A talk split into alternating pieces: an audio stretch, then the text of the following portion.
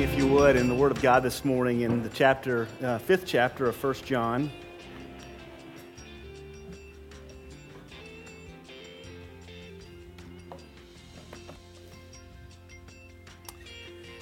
As we start to wind down the book, um, the last chapter is really important. It, it summarizes uh, the rest of the book and gives us some insight, uh, some new insights as well on um, the assurance that we can have as a Christian and that we can know that we are God's children and that knowing that we are God's children, the result is, is confidence and boldness for the Lord.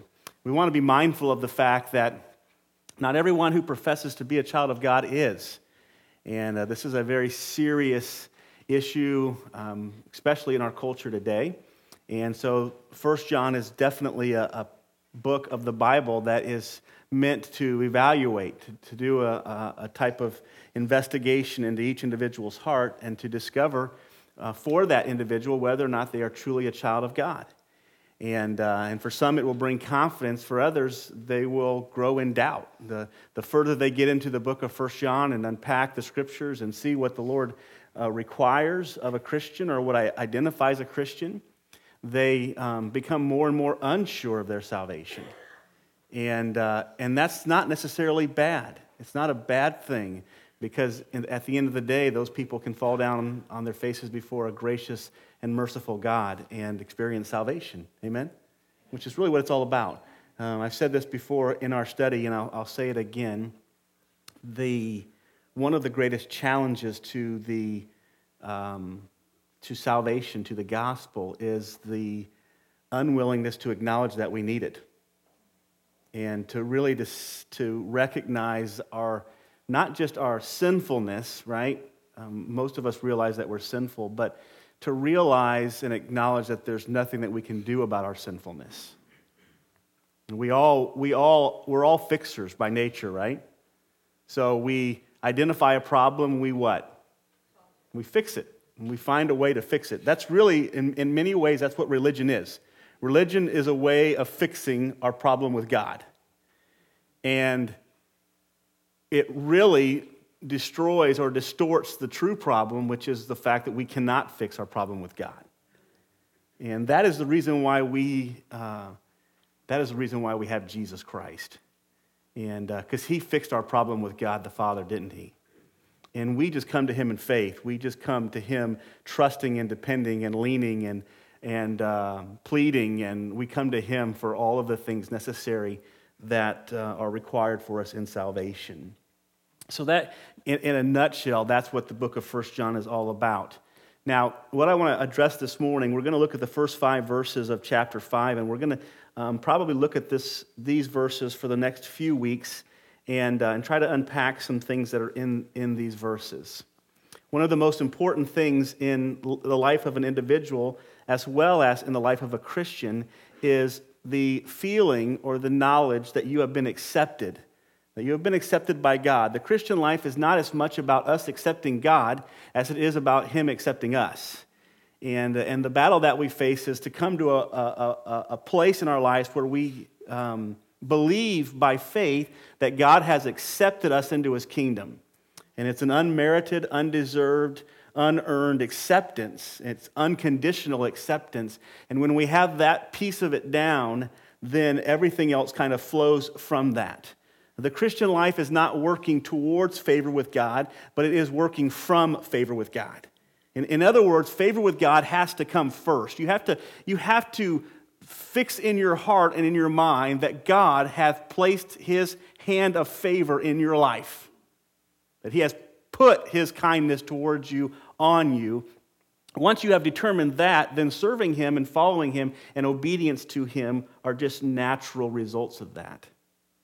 And so, having, knowing this acceptance is important. Knowing that we're chosen by God is also important.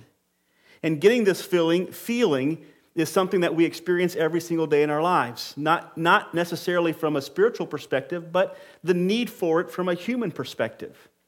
The need to be accepted, the need to be approved, the need to be chosen, right? Uh, your kids come home from um, their baseball practice and they're super excited because they have been selected, right? They have been chosen. Now, they, they don't come home with the same excitement if they have been asked to leave the team. They don't come home with the same joy, the same passion if the coach said, You're not good enough to be on the team, right? But when they experience that acceptance, when that coach says those affirming words that you've been chosen to be on the team, they come home with much joy and much excitement. I can remember back the last two years, um, two years ago specifically, when our, our daughter, our oldest daughter, received her letter from the Master's College that she had been accepted.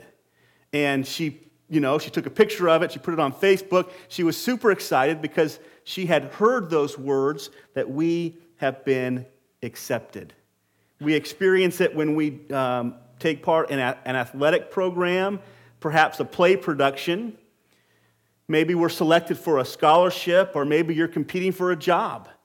Um, and you're in an interviewing process, and you go through a lot of interviews. And, and I, I, I tell my wife this, and I've told the men in the church here, it's, I'm amazed that we went through 100 people uh, candidating for this church and that I'm here, right? That's, that's the miracle of it all. And it's exciting. That's exciting to me that God has put his stamp of approval and his calling for me to be here.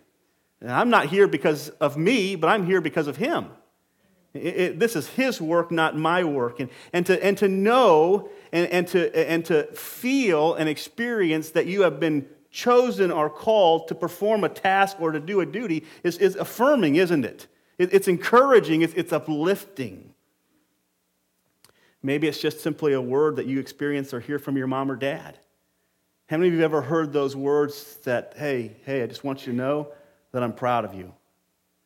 That's huge, isn't it? A mom or a dad to say that to their children, to, to hear those words is so important and so valuable to those kids to, to know that, hey, mom, mom thinks well of me, or, or, or dad thinks well of me. All of these forms of acceptance and all of these forms, uh, if you will, of approval are important, but, but they're all temporary, aren't they? Not, not only are they all temporary, but they're most, for the most part, they're based upon our talents our abilities and our accomplishments, right? Usually when somebody says good job, it's because you've done a because you've done a good job, right? When somebody says, "Hey, I'm really proud of you," there's usually some association with something that you have done that has made them proud of you. And so, a lot of us, we go through life and we seek to do all of those things so that we can hear those words, right? Good job, or, or well done, or, or I'm proud of you. And that's important and significant, but there's something that's more important and more significant. And that's the acceptance that we experience. It's a spiritual acceptance. It's something that we experience at the hand of God. It's an acceptance that we experience from Him. And this acceptance is different. These words of encouragement, these, these thoughts of, of being chosen, this is something completely unique and completely different than what we get from this world. And if we don't grasp this, we can go through life and we can experience all of the praise that the world can give us. The Bible says that the glory of man is, is fleeting like the grass. If, you, if you've ever mowed your grass before and you, you've left the, the, uh, the, cut, the cut pieces on the top of the grass and the, the wind blows and it, and it blows it away, right? I remember back in Nebraska, it was, it was nice because we lived on a, a seven acre piece of land for a, a season, and every fall, all the leaves would fall to the ground. But if you've ever been in Nebraska, what you know is you don't have to rake them up and you don't have to get the, the blower out and blow them together. Just give it enough time and they will blow into your neighbor's yard.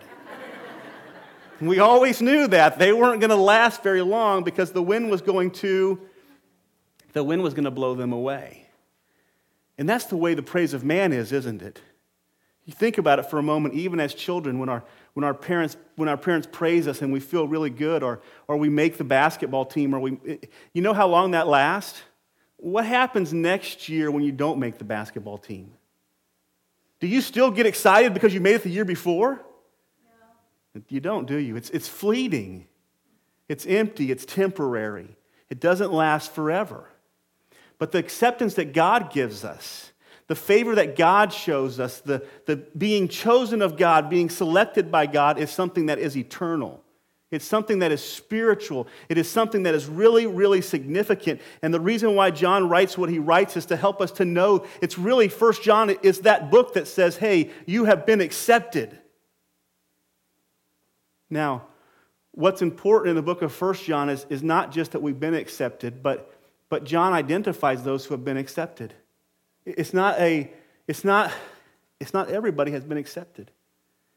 It, it would be like if I were to say to you, everyone in here this morning who is wearing a yellow shirt has won the lottery. Does that mean everybody in here has won the lottery? If I said everybody in here who's got a yellow shirt on has made the team, everybody in here who has a yellow shirt on is now a member of the church. Does that imply that everybody in here is a member of the church, or does it actually, is there a distinction that I could go around and find those who are actually members of the church? First John is written in such a way not just to confirm those who are truly part of God's family, but it's, it's written to identify them. It's written so that you can say, hey, I know that I'm a part of God's family. I know beyond a shadow of a doubt if I were to read in 1 John and it was to say all bald people are going to heaven, I'd be in. Right? Jason, we're there. We're there. We're good. A few other guys in here are, are right there with us. The rest of you who have hair, you got, you got yours in this life. Just kidding. You see how that there, there's an identification, though. There's a mark that's placed on everybody who is a believer that identifies them as being a child of God.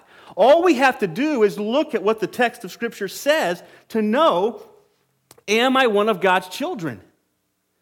And when we see what God says about us, we need to be really, really, really honest with ourselves and not flee from it. And that's, we'll look at that here in a little bit. Thus far in our study, we've learned four evidences of true Christianity. Okay? We've learned four evidences of true Christianity, and we'll look at what those are just for a brief moment in, the, in a second here. Remember that these evidences are not works of the flesh. These evidences are not things that you can do. Okay, but these are evidences that are conditions of your heart. Ezekiel 36 and verse 26 says that, that God will give us a new heart.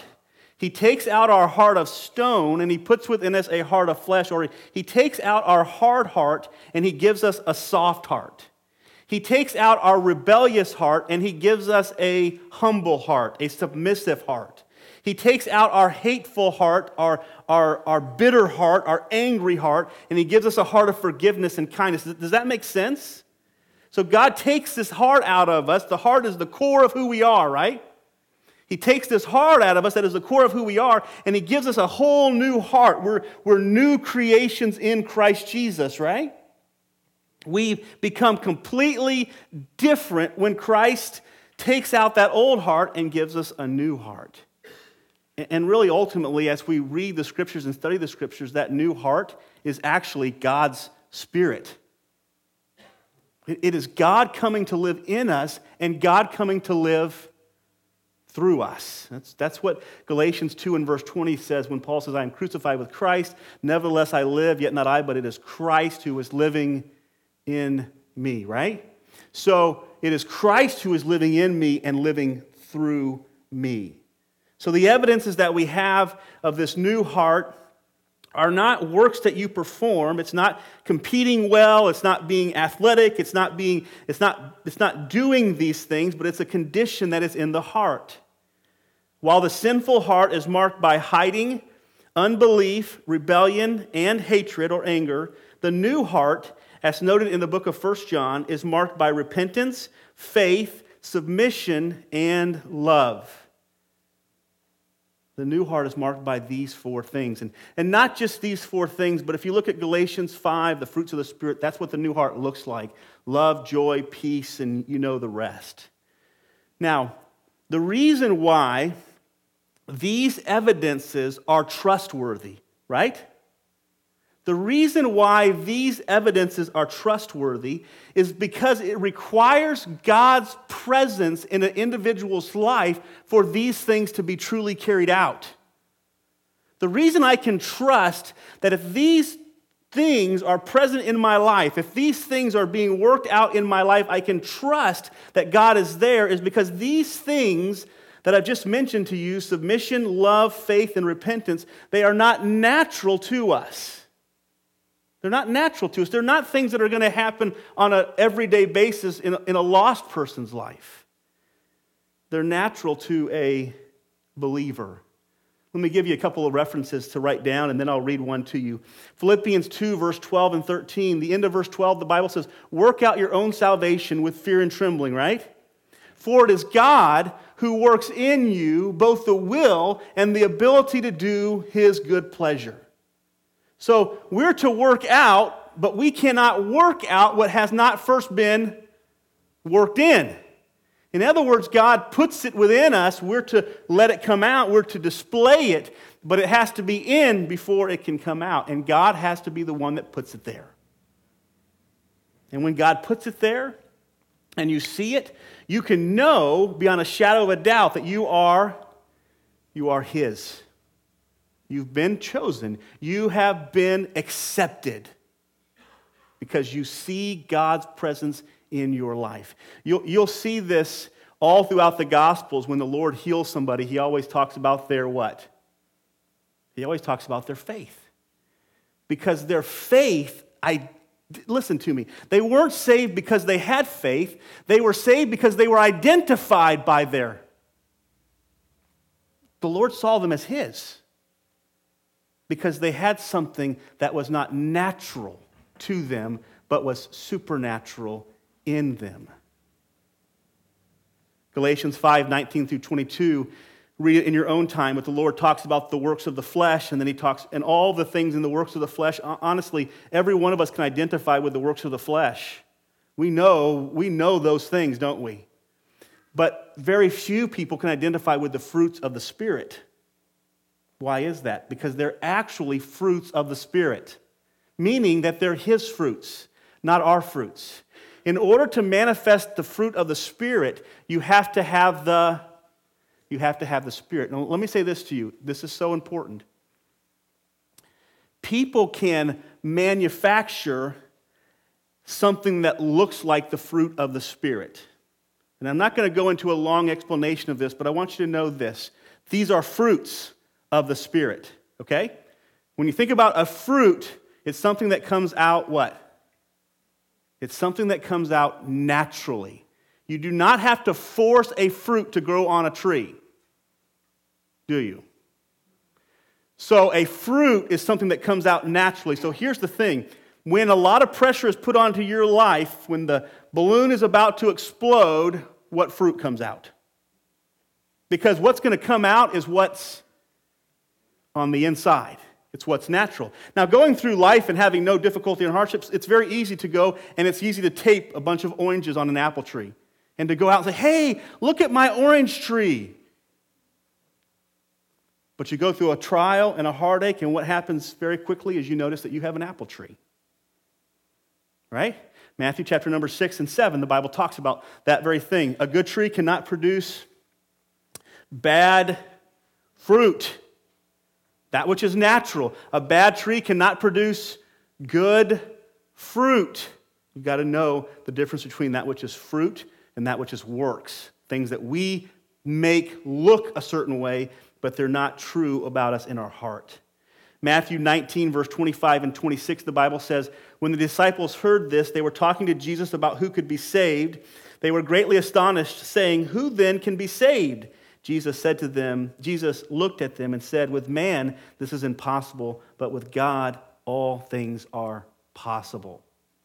It's a work of God, not a work of man. Now, it's important to remember that authentic Christianity, okay, I want you to think about this and you could just kind of put your thinking caps on. I know they've already been on this, this whole time, but this is a really important statement, okay? True, authentic Christianity is not evidenced by a desire to go to heaven. Okay? A desire to go to heaven is very natural. A desire not to go to hell is very natural. Who wants to go to hell in their right mind? Right? Who wants to go to heaven in their right mind? Does that make sense? It's nothing supernatural for somebody to want to go to heaven and for somebody not to want to go to hell. Matter of fact, you can want both of these things very, very selfishly. True? That's not an identification mark of a believer that they want to go to heaven and don't want to go to hell.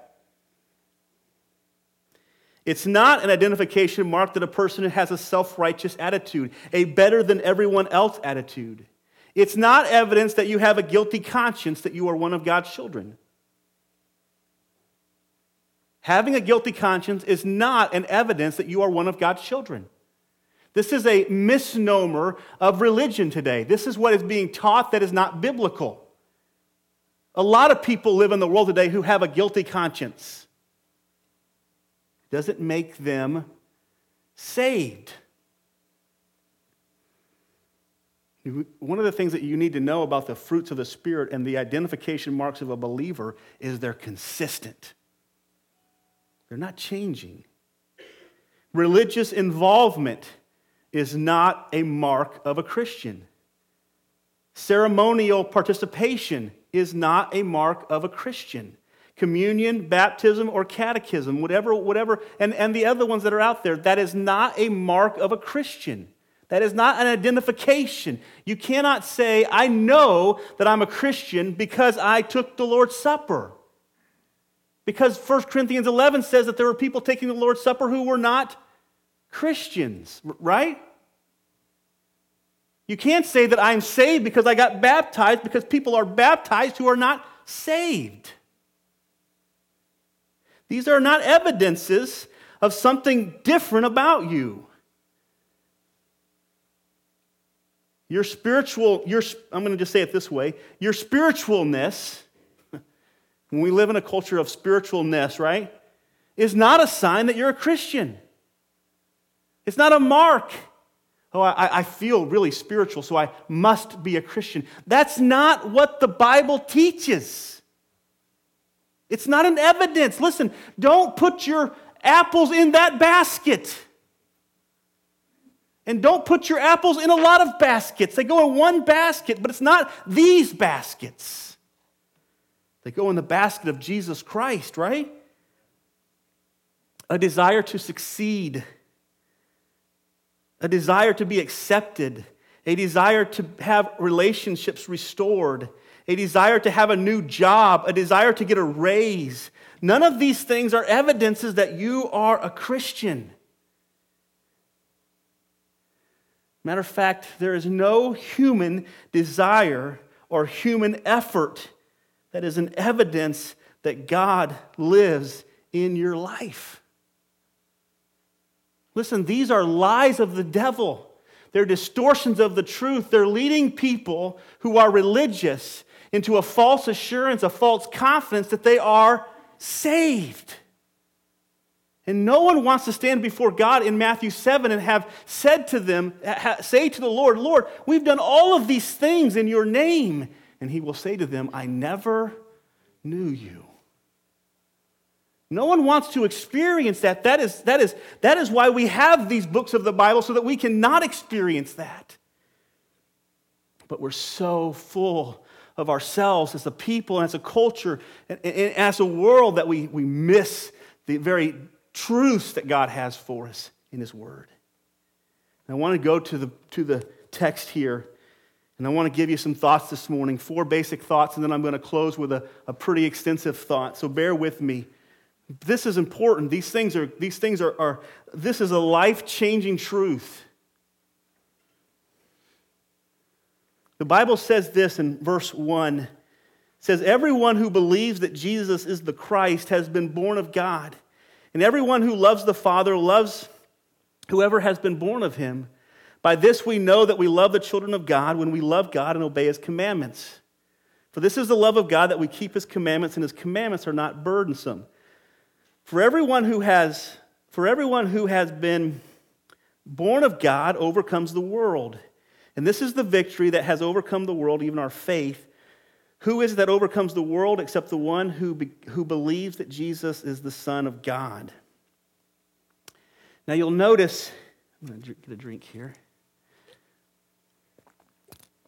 You'll notice the title of the message is These Have Been Born Again. These have been born again. Now, this is a phrase that you'll see throughout the book of First John, not necessarily with the word again in there, that's added by me, but the, but the, the meaning of the word is, is there. And I'll explain that to you here in a little bit. John writes a lot about this idea of being born again. It's really something that is, is uh, not just in this epistle, but also back in his gospel letter. He writes about being born again, or another way of stating that is to being born of God. You'll see it, you'll see it mentioned in both ways, and it, it means the same thing. Okay?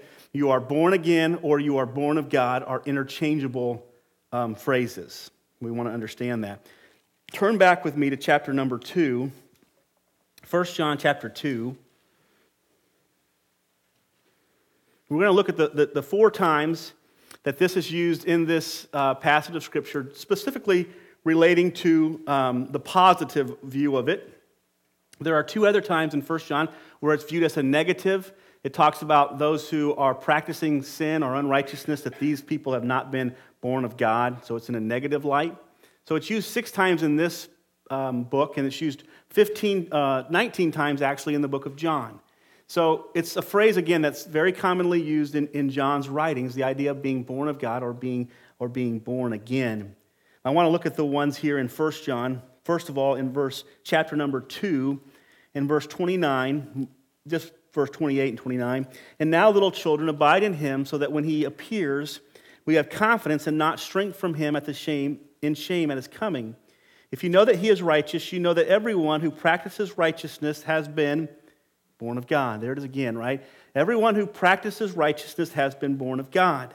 Chapter number 4 and verse number 7, the Bible says, Whoever, um, verse 6, we are from God.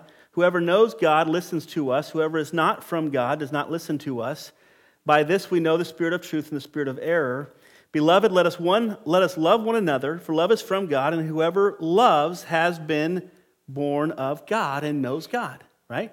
Okay, we see that same phrase again. Chapter 5 and verse 1, we read it a, mo- a moment ago, that those who believe that Jesus Christ is the Son of God have been born of God. And then in chapter uh, 5 and verse number 4, it says, that those who have been born of God overcome the world. All right? So there are four basic truths that I want you to get from these phrases. Number one is in, in each one of these passages of Scripture, it uses the word everyone or whoever. Okay, so the first thought is this is a universal truth. Okay, this means the word here is the Greek word is pas, and it, it simply implies everyone okay? But one unique thing about the Greek word pas is it's always defined by its surrounding uh, surroundings. It's always defined by its context. In other words, pas doesn't mean all, as in everybody. If I were to say to you, everyone is here today, what would that mean? Would that mean that everyone in the world is here today? Or would that mean that everyone who is here today is here today? Or would that mean that everybody who comes to this church is here today? There's a lot of different meanings when you think about this word all, and the Greek word is pas. So what happens when you see this word in the New Testament, John 3:16 has it, for God so loved the world that he gave his only begotten son that whosoever, pas, okay, so is that everybody? Because it's going to give them a promise here in a moment that they're never going to perish, right? What does he mean? Whoever believes in him. So there's the distinction is it's defined by its context. So when we see that word, everyone or all or whosoever, we need to look within the context to find out who is he talking about here? Who has the confidence that they are never going to perish and they are going to be with the Lord forever? All those who that's the promise of John 3:16. That's the confidence that we can get from John 3:16. It's the same exact term that's used here in this context. It is whoever whoever, everyone, universally, who does these things, everyone who is marked by these things, everyone who is identified these, by these things, everyone who meets these conditions is, has been, what does it say? Everyone who meets these conditions has been born of God, right? Has been born again. Now, what's important to remember is you're not born again because you meet these conditions. What's important to remember is you meet these conditions because you have been born again. These are not ways in which we enter into God's family. These are identification marks that show us as a part of God's family. I know, I am confident that I am one of God's children because these things are present in my life. Not, well, I was saved one day many years ago because I loved my neighbor. Do we believe that to be a, a truth? We don't, do we? What's interesting about the context of Scripture here is he, he has those four things loving, repenting, believing, and overcoming. I think that was the four. All of them are lumped together, and believing is right there in the middle. Believing is not something that we do to be born again. Believing is something that we do because we have been born again. It is the fruit of God's presence in our lives. Matter of fact, the Lord told, Paul told Timothy that it has been granted to him not only to suffer for the Lord's sake, but also to what? It has been gifted to him, it has been granted to him not only to suffer for the Lord, but also to believe in him. Ephesians 2 8 and 9, for by grace you are saved through faith. And this is not of yourselves, it is a gift from God not of works, so that no one can boast. Here's the here we have a universal truth, a universal promise. Everyone who is marked by these things can be confident that they are God's children. Now we want to remember this as well. In this universal in this universal truth or universal promise, these are not things that we can do okay? Because some people will walk away saying, okay, well, I'll just do these things and I'll be a part of God's family. No, you've got it backwards. The cart is in front of the horse, right? You have to get it in the right order. In order for you to do these things, you have to be born of God. And I don't want to get ahead of myself, but these things are based upon the mercy and the grace of God. They're based upon who we are and not necessarily what we do. They're based upon the inside and not the outside. It almost would be like doing a DNA test, right? We do a, DNA test, and when that DNA test is done, we know who our parents are. True? The same thing is true spiritually. We do a DNA test. It's not a physical DNA test, it's a spiritual DNA test. It's what's mentioned in the book of First John and other passages of Scripture as well. We do a DNA test not to find out what we do, but listen, we do a DNA test to find out who we who we are. Who we are. It doesn't matter what you do, it matters who you are. And who you are will impact what you Yeah, that's right. It will impact what you do. So the idea that I can be something but not do it is, is also a heresy that's not biblical either. So, this is a universal promise, it's a universal truth. Everyone who meets these requirements is a part of God's family. It's a mark. You have been marked. It, honestly, folks, it is so DNA internal related that you could say to somebody, everybody in here who has brown eyes is a part. And all you have to do is find out if you have brown eyes. And you're in, right? It's exactly the same principle. These things are who we are. And because they are who we are, we know that we are God's children. Number two, first of all, it's everyone. It's a universal promise. Number two, the Bible says everyone who believes that Jesus is the Christ has been born of God. Remember this. Number two, these are tangible evidences. These are tangible evidences. Loving your brother is a tangible evidence. And scripture says if you don't love your brother, you can't say that you love God. These are tangible things They're real. You can feel them, you can touch them, you can see them. Repentant heart. Repentant heart leads to a repentant life, right? A repentant heart leads to a repentant life. If somebody is going to tell me I'm a repentant person, then what I want to see is I want to see works of repentance. John the Baptist, when he was baptizing, a group of people came to him who had not shown signs of repentance, and he told them, Go, show signs of repentance, show me works of repentance, and then come back to me, and I will baptize you with a baptism of repentance. Or, in other words, I will identify you with repentance if you show me some signs that you are truly repentant. These are tangible things. When the Lord says that you will have a repentant heart, if you're one of my children, if you've been born again, you will have a repentant heart. He's not talking about something that's just inside of you, but he's talking about something that's actually visible about you.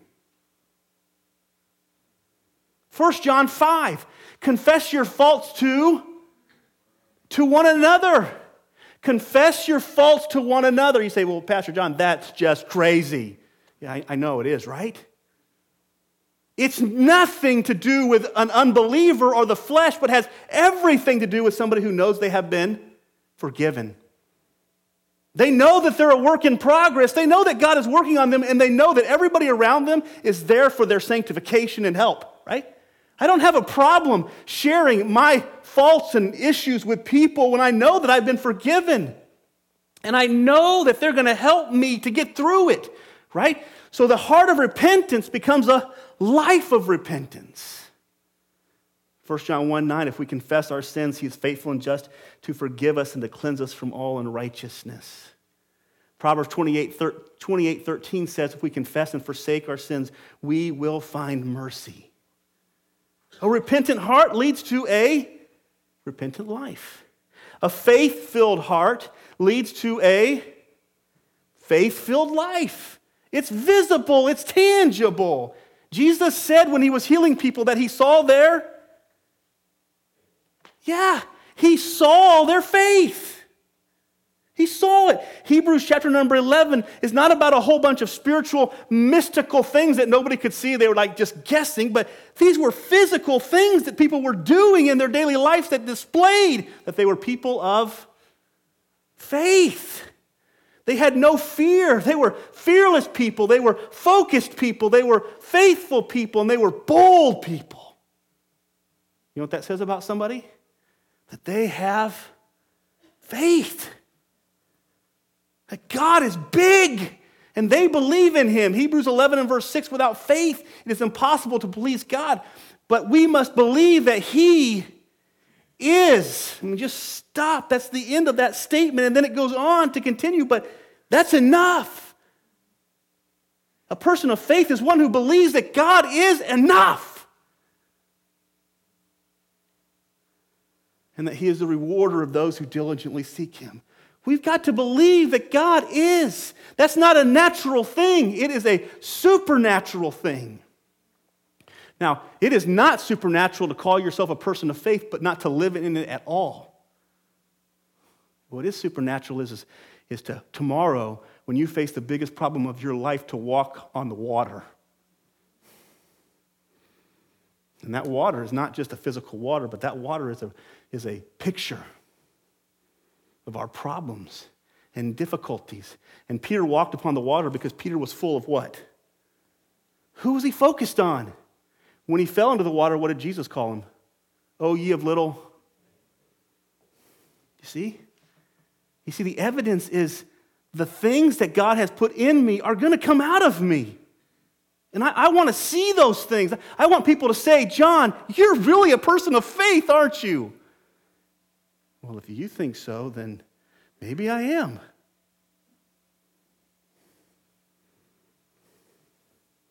A submissive heart leads to a leads to a submissive life. And I almost said wife. Okay? But either one of them would have been true. Right? Ladies, I'm not going to I'm not coming after you, but I'm going to say this to you. A submissive heart leads to a submissive wife.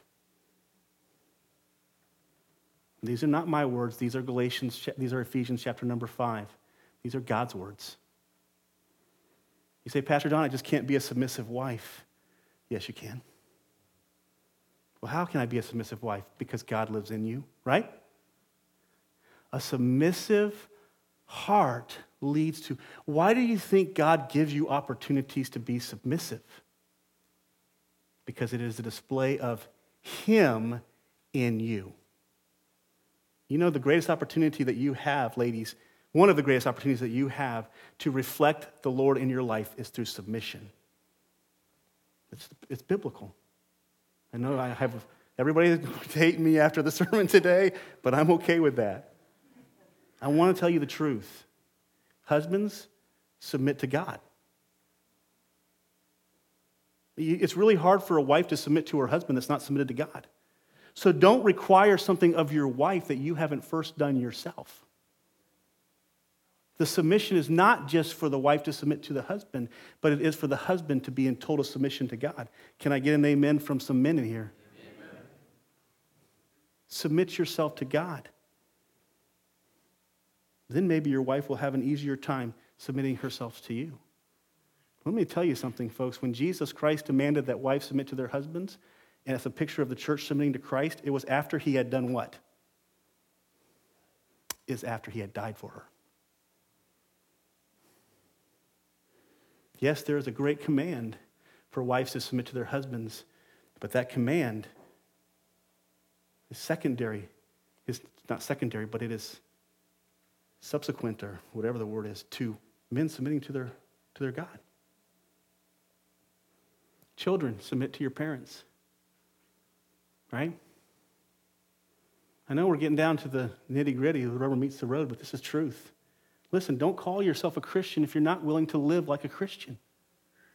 These are the signs that God gives us. Submission is a sign that God gives us that we are the children of God. What's the difference? What's one unique thing between a lost kid and a saved kid? Obedience to their parents. And that's the number one command that God gives to children is to obey your parents. A submissive heart leads to a submissive life. Employees submit to your bosses. Citizens submit to your government. You see, folks, it's not just about what we do, it's about who we are. We're not doing submission, we are submission.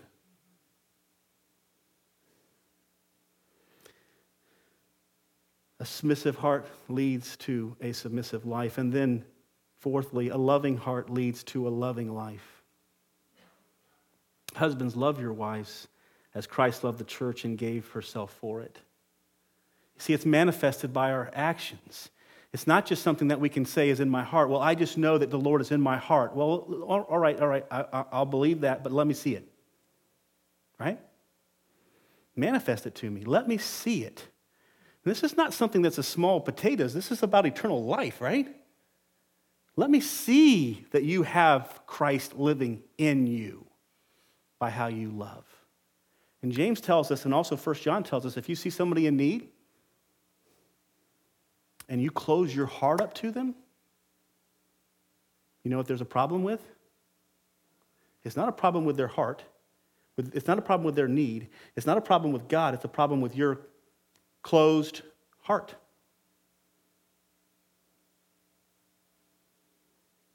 A loving person, a loving heart, is somebody who has a loving life. You say, well, Pastor John, that's just not who I am. Well, good. I'm, I'm, honestly, I'm glad to hear that because that's Christ living through you. If it was something that you were, then it wouldn't need Christ, you wouldn't need Christ to do it through you, right? So when you say to me, that's just not who I am, okay, that's great because now Christ can live through you. Remember what Paul said? In our weaknesses, his strength is made perfect in our weaknesses. So you're not, he even goes on to say that I will glory in my infirmities. So that the power of Christ, the power of, so that the power might rest upon Christ or might be in the Lord. Right? So, so your weaknesses are not an excuse to not serve the Lord, they're actually an opportunity to serve the Lord. A loving heart leads to a loving life. Sacrificial, a couple things here, real quick, and I'm going to close, and I'll, I'm going to hit these, the rest of this next week. Unconditional. Is your love unconditional? Is it loving? 1 Corinthians 13 is a great passage to read in your own convenient time. Loving without loving somebody without keeping a record of all the times that they've wronged you. You say, Pastor John, that's impossible. Amen. It is impossible, but not with the Lord. Ephesians 4:32 says, "Be ye kind uh, to one another, forgiving one another, even as God in Christ hath forgiven us." So He is not only our example, but He is our life. He is working it through us. This is how we know if we're saved. Right? I mean, honestly, sometimes, guys, ladies, it's almost like the, the kid who runs out on the football field with a basketball in his hands and says, Coach, I want to play. Well, you just don't get to. Right? We don't understand sometimes that there are things that should be present in our lives that identify us. We're part of the team. Not because that we're great, but because that He is great and He is working through us.